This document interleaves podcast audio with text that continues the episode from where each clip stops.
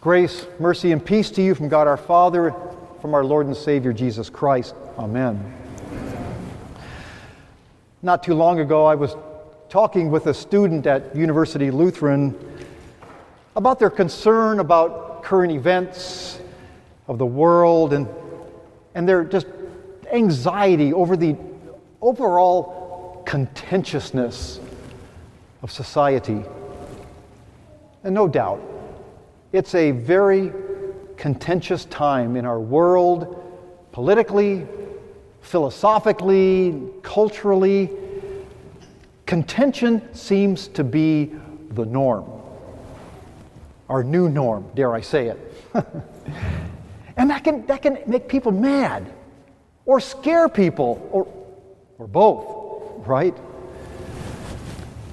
So, what do we do? How do followers of Jesus respond in this contentious world? Well, in the epistle reading today, St. Paul has some interesting words of response from God. Paul says in there, and I'm kind of paraphrasing it down here, to these five things. He says, Rejoice, be reasonable, don't be anxious be thankful and pray. Now, that's quite a different response that some people have today in our contentious world. Oftentimes, their response is much more hurtful and even causes more contentiousness. Examples social media posts, letters to the editor, radio talk shows, or the comment section of political news articles. Uh, people, including Christians, can say, post, blog hurtful things as they respond to this world. It's contention. But God directs us to a different response. Again, rejoice. Be reasonable. Don't be anxious be thankful, and pray.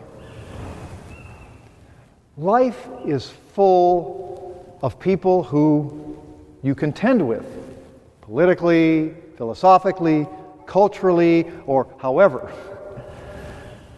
And life is full of events that cause anxiety. And it's so easy, so easy to get wrapped up in that, to respond in a contentious culture in a contentious way. But you don't have to. And in fact, you shouldn't. Instead, rejoice. Be reasonable. Don't be anxious. Be thankful. Pray. We're always going to have contentious times. In fact, really, it's not a new thing. Paul and the early Christians were in a contentious time as well. A contentious world is not the new norm. It's been the norm for a long time. the events of this year are not creating a new norm, it's just highlighting what is already normal contention. And where that contention is coming from. And it comes from sin. That's not, that's not a new normal either, is it? It's not a new normal in our world. When we look at the contention in our world, we can see quite obviously that is sin. But there's also what I'm going to call personal contention contentiousness in yourself. Financial trouble, job loss, worry about the future, relationship problems, struggles in school, health concerns, aging. You know all too well those contentious times in, in your life. And in those times, you probably don't rejoice Some of it may seem does not seem reasonable at all. It makes you anxious, excuse me, not very thankful, and you feel like you don't have a prayer. But God encourages a different response, right? He says, Rejoice, be reasonable, don't be anxious, be thankful, and pray. Now, before this starts to sound like a sermon that's just about making your life better by dealing with a contentious world with a godly response, I mean, that, that is good, but, but wait, there's more, okay? Um, there's also, we need to look at what causes contention and causes our hurtful responses. Again, and this is nothing new, it's sin. And the contentious effects of sin in the world is obvious. But it's also obvious in us, in our own sin. Times when we cause the contention of the world. Times when we don't rejoice, when we aren't reasonable, when we create anxiety, when we're not thankful in life, and we may even pray for God to punish those that we contend with politically, philosophically, culturally, or whatever. And you know all too well your own sinful responses to this world of contention. You know when you're the cause of that contention.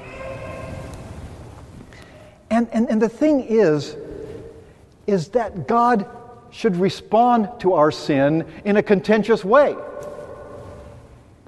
He should come to us and punish us we, we, even say that, we even say that in the, in the uh, confession that we deserve his present and eternal punishment. Right? Those are heavy words when we say that. Maybe it just kind of passes by when we say it, but we say we deserve, uh, was it in the older verse, the, your temporal punishment. You know, right now. That's what we deserve. God should contend with us, and he should respond in a contentious way, but, but he doesn't. He's anxious to forgive us. God does not respond in a contentious way, He responds reasonably and anxious to forgive us. And we give thanks that that has come in the sacrifice of Jesus. And God welcomes our prayers to receive that gracious gift of the forgiveness of our sins by faith. And in all of this, God rejoices. God doesn't look at our sin with contention, He rejoices. Luke 15, Luke 15, verse 10. I tell you, there is joy before the angels of God over one sinner who repents. God does not respond to us with contention. Then again, He does. God is contentious, but not against us. God is contentious for us, for you. Jesus contends against sin for you. This all fits into this idea of spiritual warfare that we've been talking about in our, in our Bible class uh, each Sunday morning. That we fight against evil. We're in war against Satan and temptation and evil in our world. But so is God, fighting for us, doing what we can't win, fighting the battles that we can't, covering our failures with forgiveness. Jesus has done this through his death and his resurrection, Jesus has come and contended for us and has done what we can't, has won in all of those battles. So God is contentious. He does respond to our sin with contention, but not against us, but for us.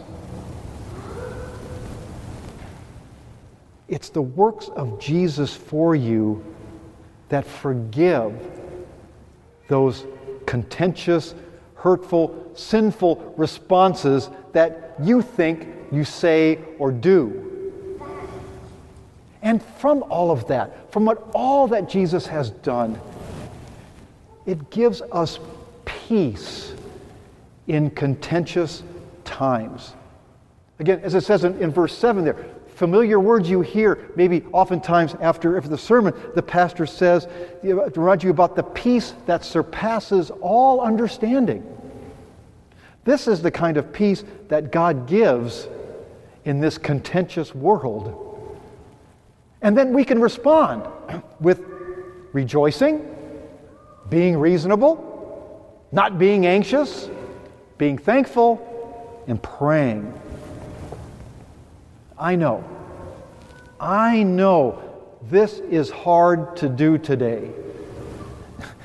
It's a contentious world that we live in, and it seems easy sometimes, even seems reasonable, to respond with contention, right? It's a hard world to live in. People are not reasonable. People cause anxiety. People don't rejoice. Or they do so when something bad happens to those that they're in contention with, right? It's hard to not respond in that way. But if you have contentious thoughts and want to do contentious things, or even say contentious things, drop it. All right? This is not the response that God would have for us. For a couple of reasons. Number one, for the world. The world needs peace.